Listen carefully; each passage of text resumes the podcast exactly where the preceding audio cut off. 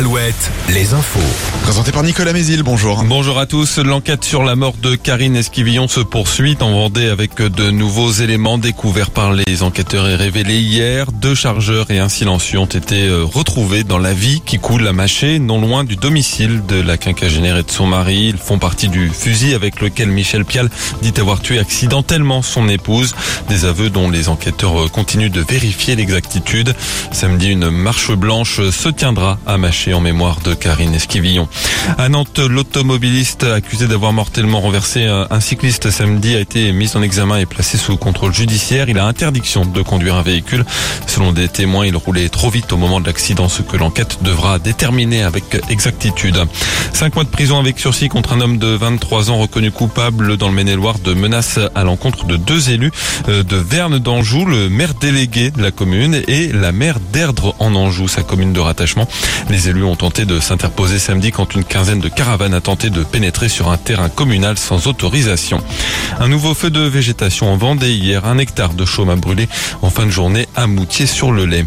L'usine Michelin de Cholet pourrait fermer plusieurs jours au mois d'août. Le géant du pneu parle d'une baisse de production exceptionnelle pour justifier ce recours à l'activité partielle déjà mise en place le vendredi depuis le printemps et jusqu'au 15 juillet prochain.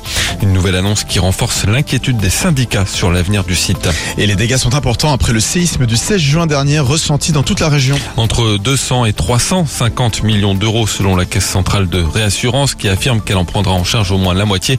De nombreuses communes des Deux-Sèvres et de Charente-Maritime ont été touchées tout près de la frontière avec la Vendée où des dégâts sont aussi déclarés à Danvix.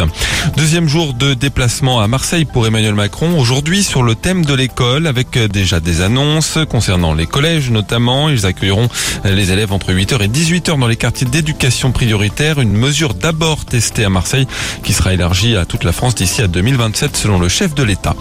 Après la Loire-Atlantique et le Maine-et-Loire, c'est au tour de la Vendée d'annoncer aujourd'hui le parcours de la flamme olympique dans le département. On sait que ce sera le 4 juin 2024 et qu'elle passera par le passage du Gois avant de finir sa route au Sable d'Olonne.